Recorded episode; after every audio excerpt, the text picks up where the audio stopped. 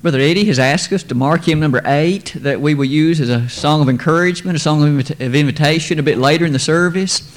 And upon marking that, again, we would like to express the appreciation that I feel to Brother Harold for the no doubt excellent job he did on the lesson last Lord's Day morning. Appreciate his willingness and aptitude to do that.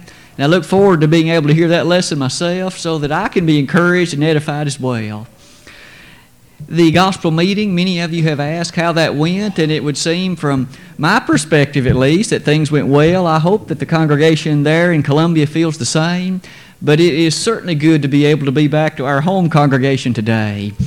As you know, when you get accustomed to your home church, it just doesn't quite feel the same and feel exactly right to be away, and we're happy to be able to be back with, with our good brothers and sisters here this morning. As you can see on the wall, the title of the lesson today will encompass the reading that Brother Joey read for us earlier. Take it from Matthew, the 13th chapter, as we begin to consider some of the features of that interesting parable taught by our Savior. Maybe a few words of introduction might be in order, not only leading us to appreciate that specific parable, but also some of the other things relative to the Lord's usage of parables in His teaching. Perhaps to say that, I could say this we might well know that the Lord often utilized this method of teaching in which He would tell a very familiar kind of story. You and I have come to call those parables. Really, a parable is nothing more than this an earthly story that has a heavenly meaning. That is to say, the Lord would illustrate some fantastic eternal principles, but He would couch it in language that likened it to a very familiar scene not unlike the one that we're about to study this morning.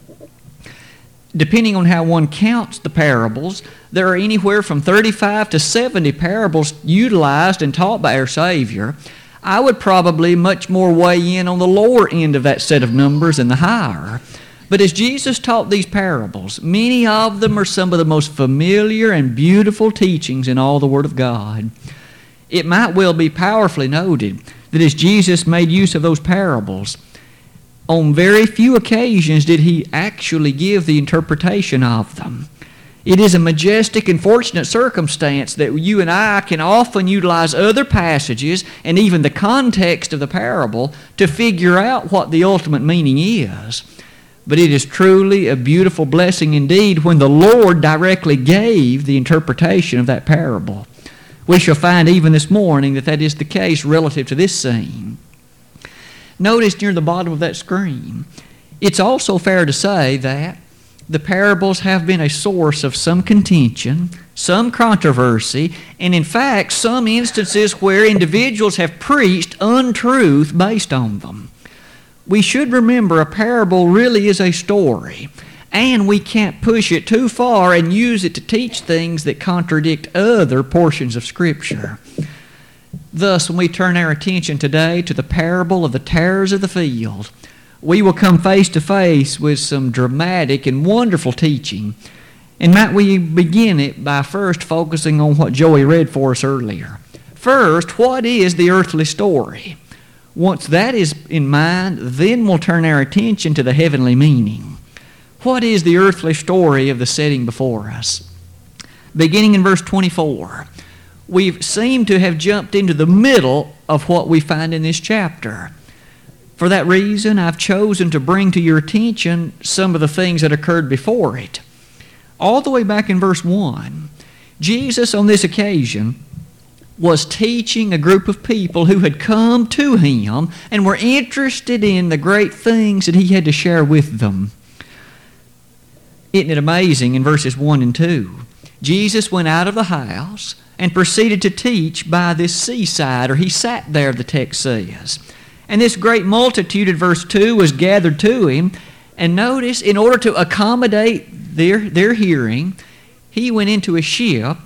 And verse number 2, coupled with Luke's account, tells us he launched out a short distance from shore and proceeded to teach this multitude. Isn't it interesting? The Lord wanted each one of them to hear. He wanted all of them to be aware of the wonderful lessons that He had to share. To accommodate them, He launched a short distance into the Sea of Galilee. There, as they would have been in an amphitheater arrangement before Him on the hillside and the shore, he was able to teach them this set of parables. There are times that this 13th chapter of Matthew is called the parable chapter of the Bible. It contains seven parables in this chapter, by far more than any other single chapter in all of the Bible.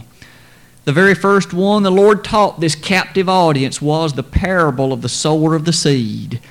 We will remember the impressiveness of that parable. That's also one for which the Lord gave the interpretation. He exactly affirmed that the various types of soil represent the hearts of humanity. There are those who have a wayside heart, if you will. There are those who are stony ground. There are those that are thorny soil. And there are those that are good, fertile hearts. However, that one is not the emphasis of our lesson this morning. You might notice, though, in verses 22 and 23, Jesus closes that parable's interpretation and immediately in verse 24, again, what Brother Joey read earlier, he starts this next parable. No extended gap, no extended intermission. Verse 24 begins Another parable put he forth unto them. That first parable, the parable of the sower of the seed, was not all the Lord wished them to know. It wasn't all that the Lord had in mind for them to understand.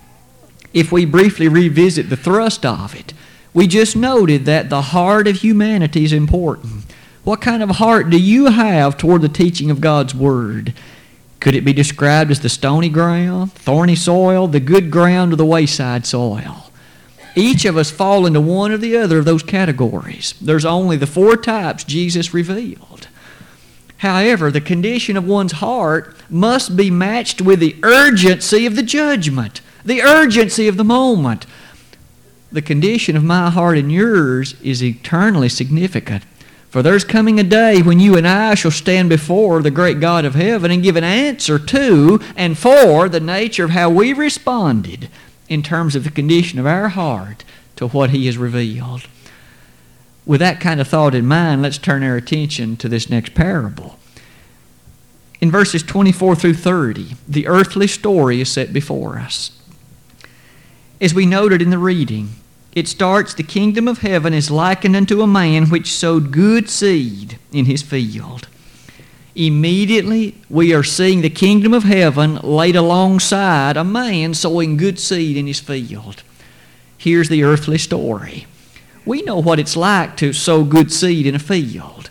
We've witnessed that. Maybe many of us here have done that. We know what it's like to engage in that endeavor we also know what it's like to have the great hope and the promise to look forward to a bountiful harvest later in the growing season. Verse number 24, though, ends by saying, As that good seed was sown. Verse 25 says, But while men slept, his enemy came and sowed tares amongst the wheat. We now appreciate that despite the fact that good seed was sown, this man's enemy has come and done a dastardly deed of sowing this tare amongst the wheat. Now, the tares, as we understand from a reading of this text as well as some other portions of the Scriptures, this was an incredible act of animosity between these men. In fact, a tare, it would seem, based upon the nature of that part of the world, was the kind of plant you and I would call a bearded darnel. When it grows, it looks just like a wheat plant. In fact, it's almost impossible to tell the difference until the time of harvest comes.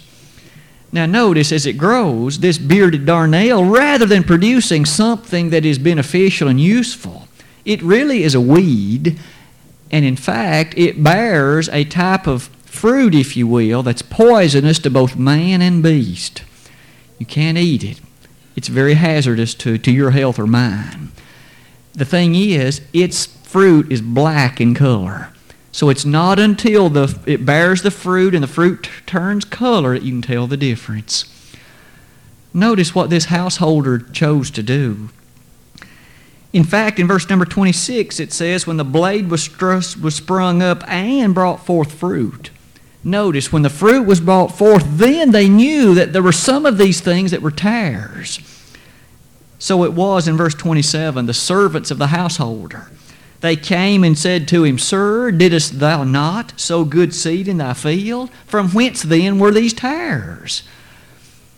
The servants, if you will, brought to the attention of the householder, the master, there are tares amongst the wheat.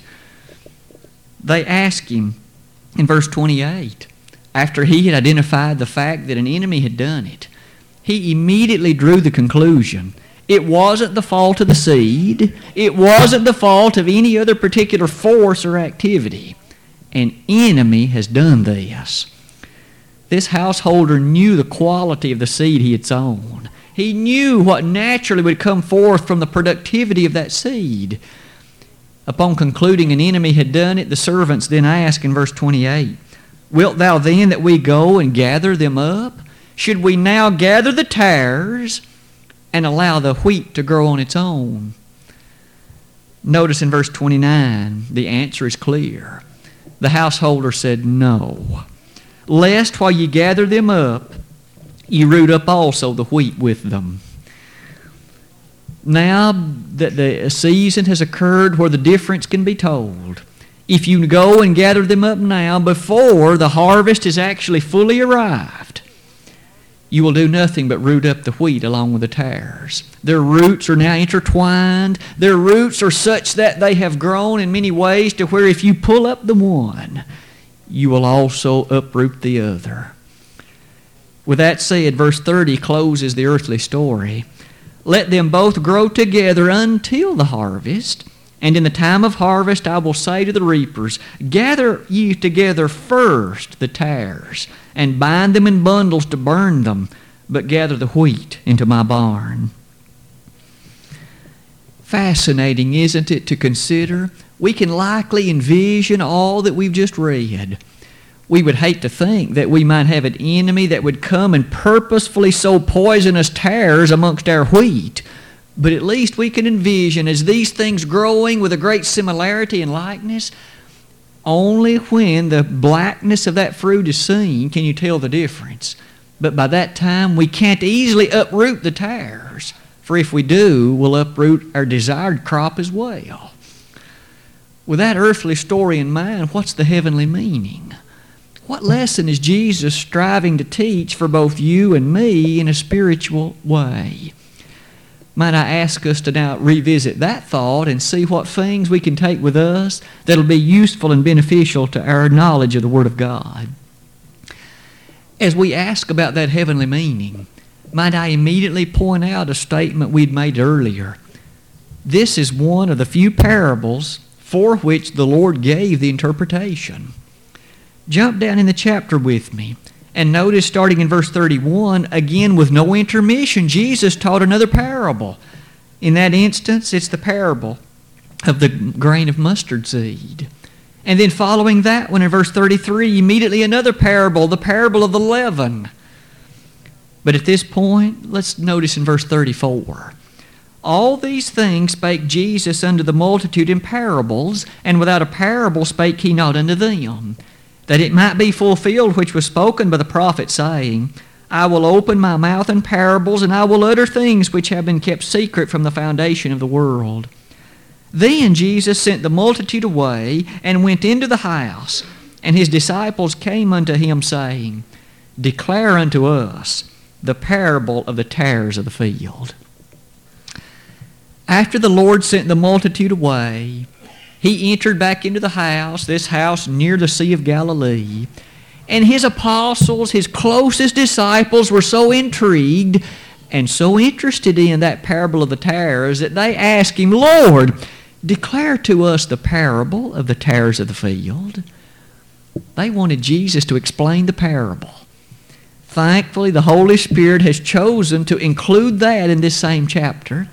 And so let me invite you to read with me verses 36 through 43, and let's listen to Jesus explain the parable of the tares of the field.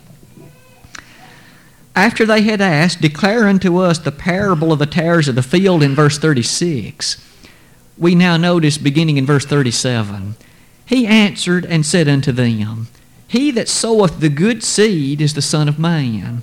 The field is the world. The good seed are the children of the kingdom, but the tares are the children of the wicked one. The enemy that sowed them is the devil.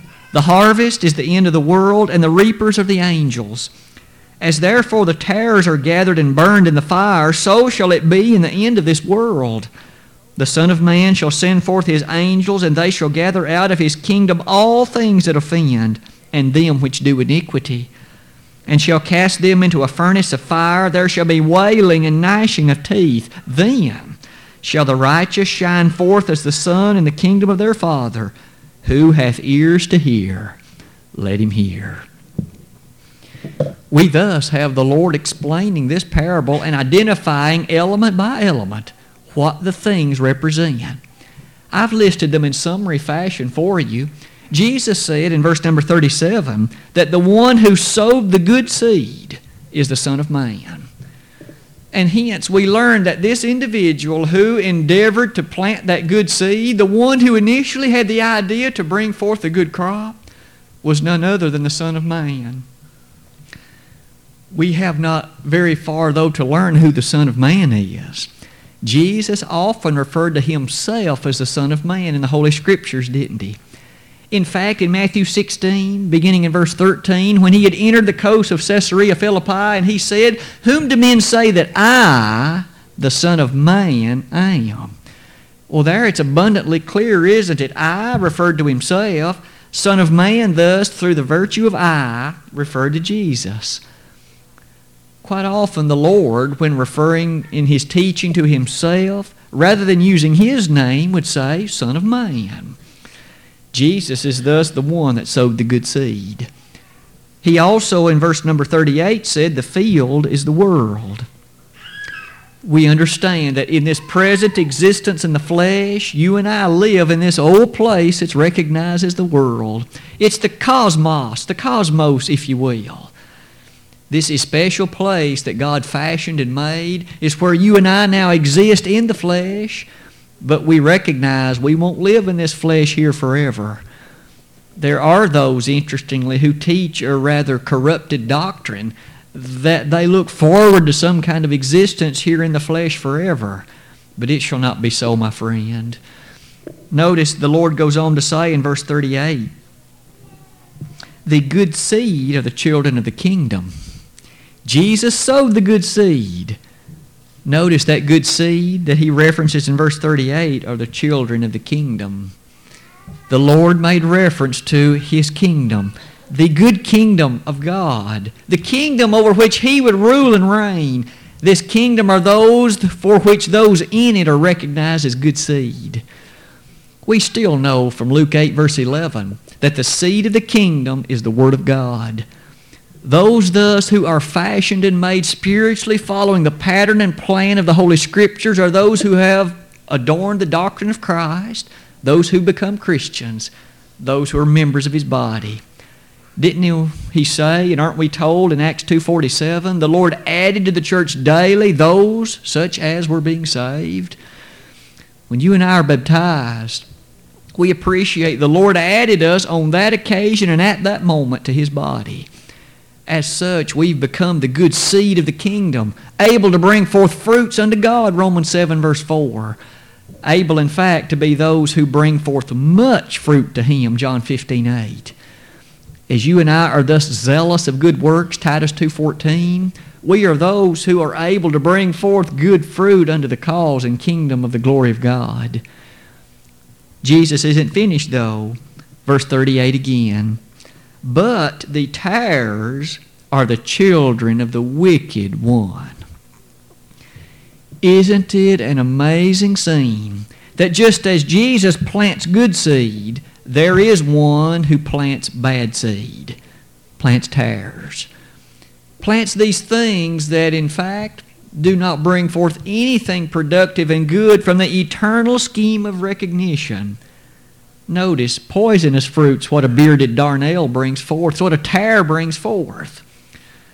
As you and I ponder the character of this verse 38, the devil also has many that follow him.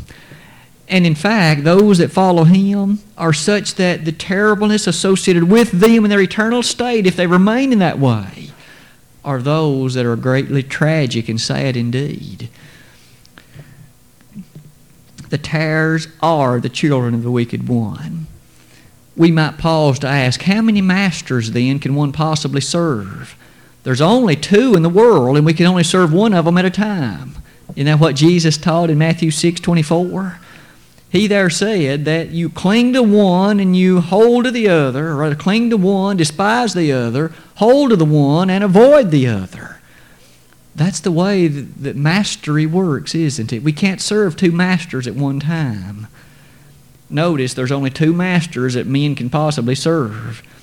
May we ever be wise to choose to be the good seed of the kingdom rather than to being the terrible tares of the wicked one. Notice in verse number 39, we are now told who sowed these tares. The enemy that sowed them is the devil. In terms of now identifying who the potential masters are, in life it's either Jesus or the devil. There are no other options. In wisdom and in great earnestness, then, may we ever strive to be the children of the good one rather than being the children of the devil. For notice in verse 39, there's coming a time of harvest. The harvest is the end of the world.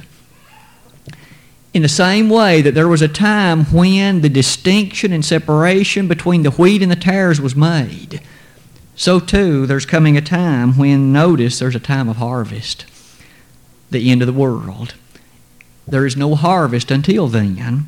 And notice the reapers are the angels, verse 39 to see the recognition of those points and the ideas that rest behind them leads us to ask about some lessons that you and I might extract from it and seek to apply to ourselves. In a rather brief way, let's look at four quick lessons taken from this that we can utilize, I'm convinced, to help us be so focused in our study and in our service to God. Our first lesson identifies and emphasizes that Jesus sowed the good seed from God.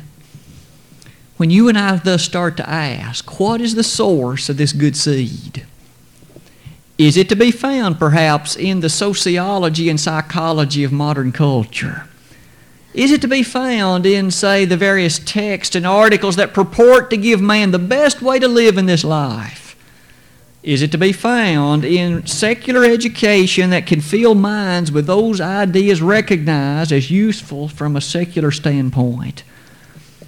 The answer to all of them is no. The Lord sowed the good seed, and remember, that's the Son of Man.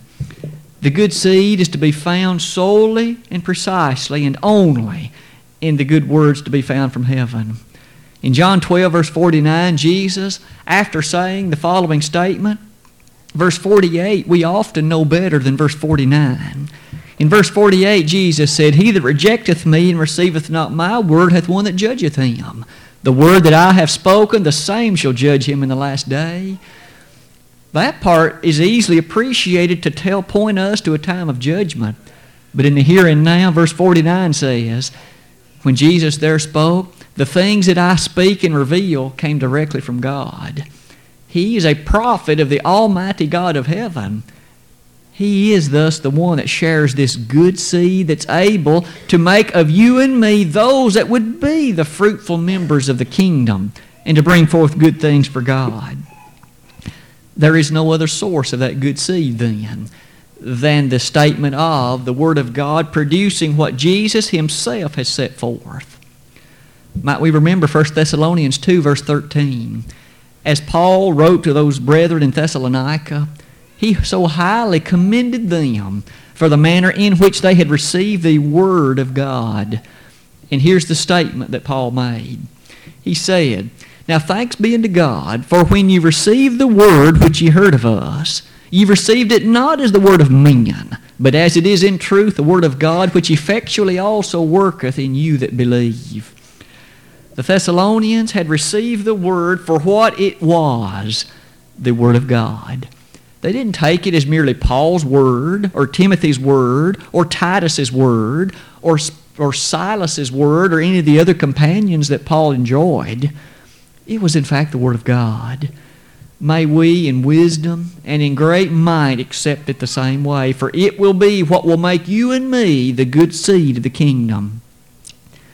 But in the second place, notice another lesson about the one who sowed the tares. When did he come? It wasn't in broad daylight. While men slept, the text said, the enemy came and sowed the tares. Doesn't that tell us a great deal about the operation of, of the devil? The way in which he approaches his work? We, of course, know that he opposes the work of God. He is a roaring lion seeking whom he may devour. But there's another aspect of him that should be appreciated. A mountain lion or a lion is a strong and mighty beast, and he often doesn't work very much under cover. He, can, he is strong and powerful enough to overwhelm his prey almost at will. The devil, though, notice he sowed these tares by night. He so often chooses deceitfully to work. That is to say, under cover or pretense of what may appear otherwise. Isn't it still true that the wheat and the bearded darnel look just alike for so long in the growing season? Sometimes Satan, you see, is able to take that which is truly not at all good, but give it an appearance that looks at least reasonably noble. It looks as though it's worthwhile to at least approach it a bit, and only later, when you see it for what it is, it's too late to do a lot about it. Isn't that awful? Sometimes he can work that way. This particular point in the lesson, let's never forget the deceitfulness of him. He won't tell you the truth. He never has, and he never will. All the instances in Scripture when he chooses to make note of things, consider how he acted. In Matthew 4, when he tempted Jesus, the devil quoted Scripture out of the Old Testament. Did he properly interpret it? He did not. Remember, he quoted from Psalm 92, but it was Jesus who correctly affirmed in the aftermath and in opposition to him that he had misinterpreted that text. Point being, the devil will take Scripture but twist it, turn it, deceitfully employ it, and use it to teach what a correct interpretation will not reveal. He's deceitful. In Genesis chapter 3, when Eve was there in that Garden of Eden. And God had given commandment not to partake of the fruit of the tree of knowledge of good and evil. Was it not the devil who, in fact, took the word of God and changed it? Thou shalt not surely die. Genesis 3, verse 4. Wasn't it the devil who also on that occasion brought to her attention how good it looked for food, how pleasant it looked to the eye, and to top it all off, he said, You, upon taking of it, will become as gods knowing good and evil. In that sense, we might appreciate that when she partook of it, and so did Adam, they realized they were naked. They realized that they had violated the law of God, and as such, they had sinned. They were punished for that very idea. But there is a sentence that opens that chapter. Now the serpent was more subtle than any beast of the field. Did the devil thus just come straightforwardly out and tell Eve to partake of that fruit? He did not. He won her over first with how beautiful it looked, how tasty it appeared, and then to impress upon her that it could do for her what otherwise could not be accomplished. He acted deceitfully. In 2 Corinthians 11, verse 3, we are reminded of the simplicity in Christ as opposed to the deceitfulness of the devil. In 2 Corinthians 2, verse 11, we're reminded that, is it not still the case, we are not ignorant of his devices? For it's still the case in verse 14 of 2 Corinthians 11 that even Satan himself is transformed into an angel of light. He can sometimes make his activities appear noble, worthwhile, and sound when they never are. Perhaps the last book in the Bible describes him best in Revelation 12, verses 9 through, through 10. He is the deceiver of the whole world. It is never the case that the devil will tell you straight up the truth. He'll take things and twist them. He'll lie to you. He'll cover up what obviously is going to one day be the case. May we be wise enough to notice that the devil's a deceitful, diabolical demon In fact, that's the very meaning of the word Satan. He's the adversary, and the word devil of the Greek means the diabolical demon.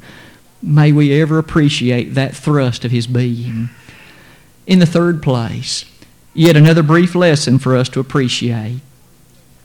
When did the separation occur? Notice that there was no separation of the good and the bad until the end of the world. There are those who, quite frankly, desire that there be some separation here and now. Because I'm striving to be a Christian, God should pour out the blessings of heaven on me in every physical way imaginable. And to those, of course, who are not God's people, they ought to be left to carry forth the scrubs of anything left over. In essence, they would prefer God to make a distinction now. I might submit to you that if God did that, there'd be a lot of people serving Him just because of the food on their table, just because of the physical blessings. Might we remember that Job's so called friends accused the same of Job, didn't they? They told God, or in fact, Satan told God on that occasion, that Job's only serving you because you bless him so much. God said, Take the things away from him, see if he still serves me. And that's what happened. Job did not compromise his faith. When everything was as bleak and dark, he still was faithful, wasn't he? Now, he had questions in mind, but that never led him to sin against God may we understand there is no separation of the wicked and the righteous in this life. That's reserved for another occasion, isn't it? I've listed some other passages that help us appreciate that. In Matthew 6, verse 34, very last verse of that chapter in the Sermon on the Mount, Jesus said, Take therefore no thought for the morrow, for the morrow shall take thought for the things of itself. Sufficient unto the day is the evil thereof we understand this world in which we live is fraught with that which is evil, under the guidance and jurisdiction of the God of this world, Satan himself. We also realize there's good present about us. Faithful brothers and sisters in Christ, striving to the best of their ability to serve in the kingdom of our Lord and Savior Jesus Christ. We might understand that sickness comes to the servants of God just like it does to the wicked. House fires come to those that are Christians just like to those that are not. People who are Christians lose their jobs just like people who are not Christians lose theirs. There's no separation of the wicked and the righteous in the here and now. But that leads us, of course, to the last lesson in the sermon this morning. Notice there was a time of harvest. The householder said, Let them grow together until the time of harvest. That leads us to say this there is a separation in the final way at the day of judgment. For notice, Jesus said, the end of the world, that time of separation, is the end of the world, which of course is the judgment. Maybe a few comments, and then the lesson this morning will be yours. Did not Jesus thus help us see that there is a time of separation? There is also, in the same way, an occasion of judgment. Let us revisit what happened to the two. He said, Bind the tares into bundles and burn them. Bind the tares into bundles and burn them, the householder declared. Now remember, the householder that sowed the good seed was the Lord, the Son of God, Jesus Himself. And he, in this parable, thus affirmed that there's coming a day when that same one will give commandment to burn the tares. In verses 41, 42 and 43, we noted the following reading, especially verse 41.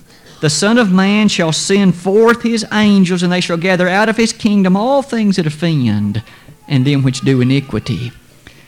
There is coming a frightful occasion for the tares, an occasion when they will be burned, not as though they'll cease to exist, for other passages of Scripture would contradict that but they will be cast into a place where there's wailing and gnashing of teeth, a place other texts call hell, a place where the tares shall forever burn. Notice in the parable, there's never a time that the tares come out of that place of burning. There's never a time it ceases to be. It's an everlasting fire that burns these tares as they have opposed and been that way that was adversarial to the work of God. But on the other hand, isn't it a smiling thing to behold what happens to the others? We noticed, in fact, in verse number 30, whereas the tares were bundled and burned, what happened to the wheat? Verse 30 says it was gathered into the barn. This is the only place in all of Scripture that I know of that heaven is likened unto a barn. But it is a place with the security of the householder. It's a place far distant from the fire where the tares are burned. It's a place of protection, security, bliss, and joy. For notice in verse number 43, this is the description of Jesus. Then shall the righteous shine forth as the sun in the kingdom of their Father. Isn't it interesting and somewhat ironic that while the tares are burning, the children of the kingdom will shine forth? There's a brightness to either one, but one's being consumed, if you will. One is shining forth in brilliance. Would you and I not far prefer to be in the kindly place of the barn in heaven itself, enjoying the bliss of shining forth with the Father, that certainly is far preferred and better than to be bundled and burned like the tares. The question, though, of which one you and I shall be does rest with us individually. And in the close of the lesson, may we ask these questions Are you the good seed today, or are you the tares? That's the same as asking, Are you sown by the devil, or are you sown by the Son of Man? there's only one answer to each one, and you and I can make that ourselves by comparing our way of life with the teaching of the Holy Scriptures. If you and I are the tares, we need to make a change immediately. In fact, just as soon as this song begins, come forward and let us make a change directly for you and with you by the power of the Lord. If you are, though, the children of the righteous already, keep on living with abundance and might and power with the Lord at your back helping you and leading you along the pathway toward eternal glory. Today, which are you, my friend? Children of the devil, that is a tare, or are you a wheat? Looking forward to the brightness of shining forth with God forevermore. This hymn of encouragement has been selected, song number eight. If we could be of assistance to you, that is, to aid you perhaps in your confession and baptism, or to aid you in prayer on your rededication, we'd be happy, overjoyed to help you. But we need you to let, let, us, let us know that if you would, while together we stand now and while we sing.